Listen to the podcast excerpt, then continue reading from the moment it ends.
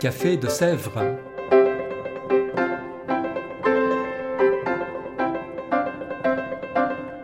Au Café de Sèvres, on discute philosophie et théologie.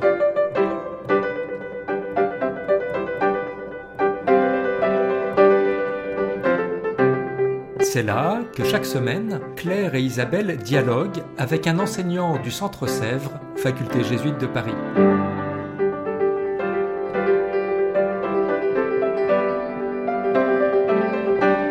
L'émission d'aujourd'hui est animée par Claire Chastel.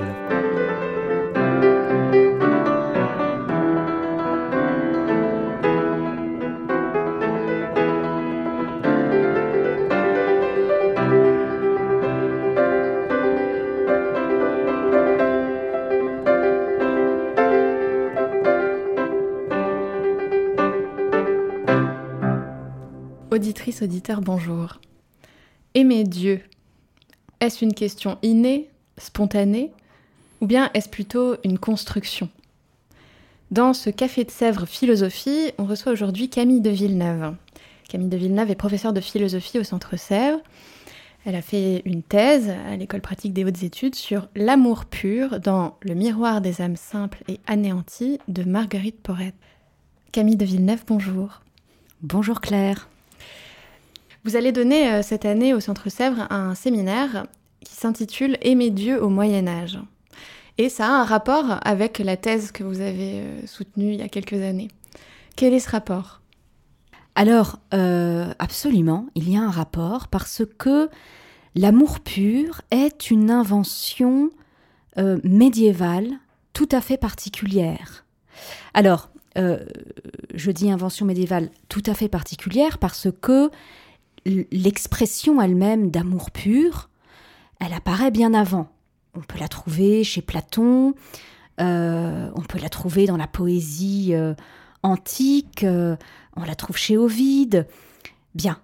Mais la manière dont se configure l'amour pur au Moyen Âge est très particulière. Hein. elle est très particulière et elle apparaît de manière peut-être étrange, elle apparaît sous la plume des grands religieux, des grands spirituels du XIIe siècle. Et qu'est-ce qu'elle voulait dire avant, euh, avant ça? L'amour pur, qu'est-ce que ça voulait dire? Alors, toutes sortes de choses, toutes sortes de choses. L'amour pur pouvait, pouvait signifier un amour euh, désintéressé, un amour dépourvu de toute pulsion sexuelle, un amour euh, donc euh, filial, l'amour conjugal sous la plume de Cicéron par exemple. voilà, on retrouve ces différents sens dans l'amour pur médiéval, dirais-je. Mais disons que l'amour pur est formulé dans un contexte littéraire et théologique très particulier qui fait toute sa place au sujet amoureux. Hein, au sujet amoureux et à ses états. À tous ses états. Et là encore, j'insiste, ce qui est très particulier, c'est que euh, la description du sujet amoureux, euh, de l'émoi, de, euh, de la pulsion sexuelle également apparaît dans la littérature, bien entendu, mais également au sujet de Dieu, Hein, donc c'est tout à fait particulier, euh, sous la plume des spirituels et des théologiens. Donc, euh, qui sont les, premiers auteurs euh, au XIIe siècle auxquels vous vous intéressez? Alors, le séminaire commence avec deux grandes figures du XIIe siècle, Bernard de Clairvaux et Guillaume de Saint-Thierry, hein, qui ont beaucoup échangé entre eux à l'infirmerie de, de Clairvaux sur cette question de l'amour de Dieu. Qu'est-ce que ça veut dire aimer Dieu? Et ce qui est formidable, c'est que, euh, en quelque sorte, ils mettent sur le métier une question, mais aussi une émotion, un émoi, euh, un affect, hein, qui pourrait sembler aux chrétiens parfaitement évident. Hein. Pour le chrétien, euh, il semble, pour lequel Dieu est amour, il semble évident qu'il faut aimer Dieu. Voilà. Et même ça paraît quelque chose de tout à fait immédiat, de tout à fait naturel, tout à fait inné au petit enfant qui se tourne vers son Dieu, etc. Et ce que, finalement, ce que nous disent Guillaume de Saint-Thierry, Bernard de Clairvaux, c'est ben, c'est pas si évident que ça. Hmm. Aimer Dieu, qu'est-ce que ça veut dire exactement? Et qu'est-ce que ça veut dire par rapport à aimer, euh, aimer son, son, amant, aimer son amante, aimer, euh, aimer son animal, aimer son enfant et, toute autre sorte d'amour. En fait, la, grande singularité dans cette invention du sujet amoureux au Moyen Âge, c'est que euh, vont s'y rencontrer, vont se, se rencontrer, se, s'entremêler, parfois se percuter la tradition littéraire, celle de qu'on appelle euh, un peu un peu de manière euh, rapide l'amour courtois, hein, donc cette tradition littéraire de euh, de l'amour euh, chevaleresque, hein, qui naît dans les cours européennes, et euh, la réflexion théologique. Et ce qui est très surprenant, c'est que la tradition littéraire va,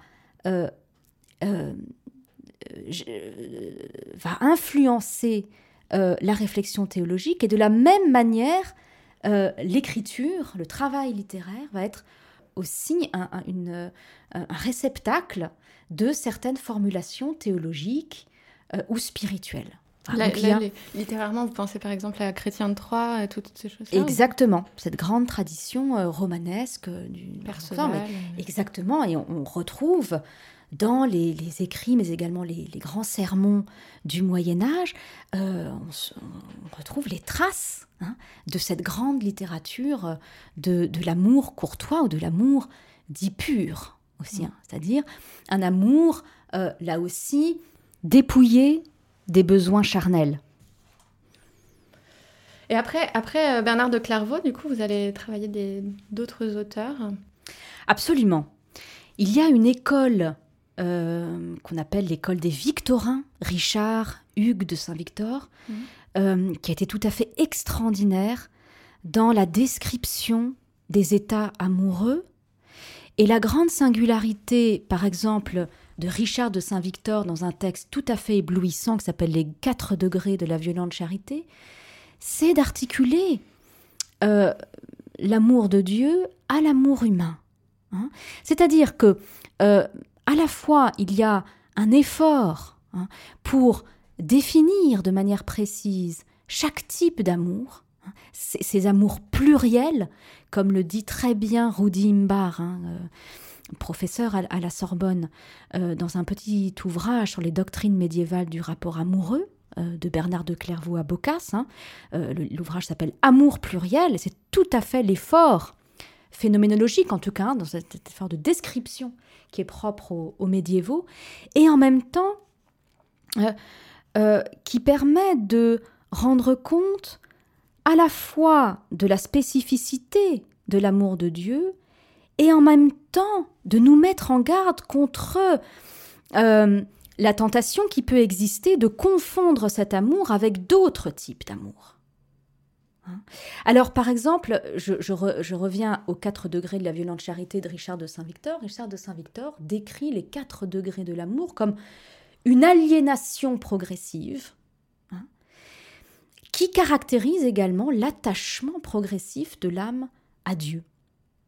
Alors je vous lis par, exemple le quatrième degré, ah, qui est tout à fait euh, à éviter, tout à fait dangereux lorsqu'il s'agit de l'amour amoureux euh, pour un autre être humain, hein, et qui est, selon Richard de Saint-Victor, au contraire, lorsqu'il s'adresse à Dieu, hein, euh, le régime en quelque sorte ultime. Alors je vous le lis parce que vous allez euh, entendre euh, ce, qui me semble être la grande modernité de Richard de Saint-Victor, c'est-à-dire la description d'un désir euh, insatiable, hein, c'est un désir sans objet. On est au quatrième degré de violence de la charité, écrit-il, quand absolument rien ne peut plus satisfaire le désir de l'âme. Ce degré, une fois qu'il a dépassé les limites des possibilités humaines, ne connaît plus, comme les autres, de bornes à ses accroissements et trouve toujours un nouvel objet de convoitise. Quoi qu'il fasse, quoi qu'on lui fasse, le désir de l'âme enflammée n'est jamais rassasié. Elle a soif, elle boit, mais boire n'éteint pas sa soif, plus elle boit, plus elle est altérée. La soif et la faim de cette âme avide et insatiable ne sont pas apaisées, mais irritées quand elle jouit à fond et à sa guise de ce qu'elle désire. Voilà. c'est magnifique et en quoi euh, c'est impossible, enfin en tout cas c'est très, ça n'est pas recommandé d'être euh, un amour humain. Alors euh, je, précise, je précise là, ce n'est en rien un traité de morale, hmm. bien entendu, hein, mais c'est une description parfaitement, alors non morale, hein, mais disons réaliste, de ce que l'amour peut nous faire. Voilà. De ce que ça peut faire d'aimer. Et ça n'a rien, comme, comme vous l'avez bien vu, ça n'a rien d'onctueux, euh, ça n'a rien de, de délicat, cette description. Hein. L'amour euh, euh, qui, qui y est décrit n'est pas l'amour lénifiant qui peut être parfois associé au christianisme. Hein. Au contraire, c'est un amour qui est d'abord aliénant. Aliénant, euh, du coup, dans quel sens aliénant? Tout à l'heure, quand vous disiez euh, aliénant, en même temps, si c'est si c'est le haut degré d'amour de Dieu, euh, il y a une dimension qui est qui est aliénant dans le sens où on devient l'autre, quoi, où on devient comme l'autre. Mais absolument. Et en fait, mais vous avez tout à fait raison. Les médiévaux ont aperçu à la fois ce qu'il pouvait y avoir d'infernal dans l'amour de Dieu, et en même temps comment l'amour auquel euh, nous étions invités se devait de traverser cette épreuve de l'aliénation. C'est-à-dire que, euh, et cela apparaît euh, particulièrement, et pour moi de manière tout à fait unique, dans le texte de Marguerite Porrette, mm. Le miroir des âmes simples et anéanties, il faut faire l'épreuve, il faut traverser cette aliénation de l'amour pour parvenir à une relation avec l'autre, avec le monde, avec Dieu, qui soit, pure, non pas au sens où euh, nulle place n'y serait faite au corps, ou euh, nulle place n'y serait faite à la réciprocité, mais qui serait pure parce qu'elle ne serait pas complètement consacrée à cet objet d'amour. Que, en aimant Dieu, j'aime l'autre, j'aime le monde. En aimant l'autre, j'aime Dieu qui l'a créé, j'aime le monde dans lequel il vit. Dans un régime, si vous voulez, de, de, relations obliques, hein, euh, de renvoi, de reflets de nos différents objets d'amour qui s'articulent les uns aux autres hein, de manière euh, euh, asymétrique, mais pas sans réciprocité. Hmm. C'est un peu là, on entrevoit un peu l'endroit pourquoi c'est un sujet philosophique pour vous? Pourquoi ça a été euh, votre thèse de philosophie? Pourquoi c'est un cours et un séminaire de philosophie que vous donnez? Et non pas de théologie euh, ni de littérature. C'est, cette question de, l'articulation, de la manière dont l'amour euh, circule, quelque chose comme ça, entre ce qu'on appelle Dieu, qui est quand même un grand mystère, et, et, les autres, et, vous le décririez comment? C'est tout à fait ça. C'est tout à fait ça. La façon dont l'amour circule. On pourrait dire qu'en quelque sorte, euh, les médiévaux appliquent aux relations, à nos relations affectives, à nos relations humaines, ce qui se joue pour les pères de l'Église au sein de la Trinité, entre les trois personnes divines, cette circulation d'amour que je, je, crois on appelle circumincession, si ne fais pas d'erreur. Eh bien oui, il est tout à fait question de cela. C'est-à-dire, euh, lorsque nous sommes appelés à aimer notre prochain, lorsque nous sommes appelés à aimer euh, notre époux, lorsque nous sommes appelés à aimer Dieu, euh, ce n'est pas dans un sacrifice de soi et dans, ou dans une fusion dans l'altérité, mais c'est en ayant toujours euh, à l'horizon de cet amour la présence du monde et l'origine de euh, toute créature qui est Dieu. Donc c'est tout à fait juste de parler en effet de, de circulation de l'amour. Et en fait ce qui se passe au, euh, au XVIIe siècle, lorsque cette figure de l'amour pur va en quelque sorte être particulièrement mise en relief hein, et euh, euh, saillir à nouveau dans le discours théologique et dans le discours spirituel, euh, ce qui se passe, c'est que cet amour pur va prendre un tout autre sens, un tout autre sens, qui n'est plus du tout celui justement de la circulation amoureuse, hein, mmh. de, de, la dévotion à l'objet, hein, mais qui au contraire va prendre la forme au XVIIe siècle du sacrifice du sujet dans l'exaltation du seul objet, voilà, qui est Dieu. L'amour pur devient une figure tragique, sacrificielle. Hein. Le, moi aimant euh, doit euh, être capable de s'anéantir face à cet objet transcendant qu'est Dieu. Donc on est dans un, dans un registre qui est tout à fait différent de celui que le Moyen Âge essaye de, de déployer, d'exposer. Et quel écho euh, on peut faire? C'est une question un peu naïve.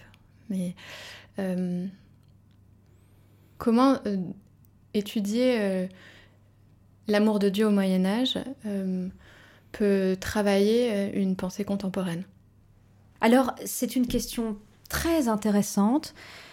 Je crois que la réflexion sur le désintéressement, sur l'asymétrie euh, dans les relations que nous entretenons avec euh, les autres, mais aussi avec la Terre, avec la planète, avec le monde. Tout ça, ce sont des questions qui habitent profondément la philosophie politique. Est-ce que on peut tout réduire à un rapport contractuel, un rapport d'échange réciproque fondé sur un contrat euh, initial ben, En fait, on se rend compte que non on se rend compte qu'il y a énormément de choses qui échappent au contrat, et fort heureusement, hein, et qui nous engagent tout autrement. Ah, bien entendu, il est absolument indispensable d'avoir recours à cette forme du, contrat pour tout type de situation. Mais euh, il y a des lieux hein, qui ne sont pas ceux du contrat, et l'amour en fait partie. Donc, euh, les médiévaux peuvent nous paraître très lointains et tout à fait démodés, euh, sont en mesure, parce que justement, ils ont essayé de réfléchir à cette question-là, du désintéressement, de la gratuité, en mettant le doigt sur tous les dangers possibles mmh. également de cette, euh, de cette gratuité, de ce désintéressement, qui peut aller à l'indifférence. Bon, ils ont réfléchi à cela. Quels sont les dangers? Comment on peut les traverser? Et comment on peut en comprendre euh, Comment entendre cette exigence dans les relations humaines, cette exigence de, euh, du non contractuel. Voilà en quoi je pense que ça peut féconder aussi la réflexion contemporaine. Merci infiniment, Kevin de Villeneuve, d'être venu nous voir encore euh, dans Café de Sèvres. Donc, ce séminaire aura lieu du 9 février au 25 mai prochain, le mercredi matin et euh, va être euh, passionnant. Bonne fin de, semaine et puis euh, à bientôt. Merci beaucoup Claire.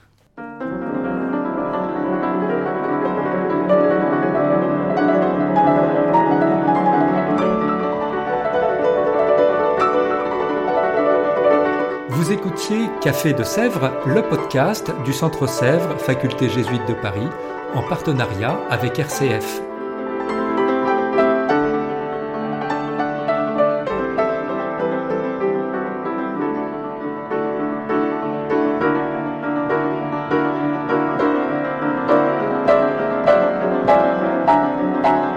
Rater aucun épisode, abonnez-vous sur votre application préférée. Spotify, Deezer, Apple Podcast ou Google Podcast.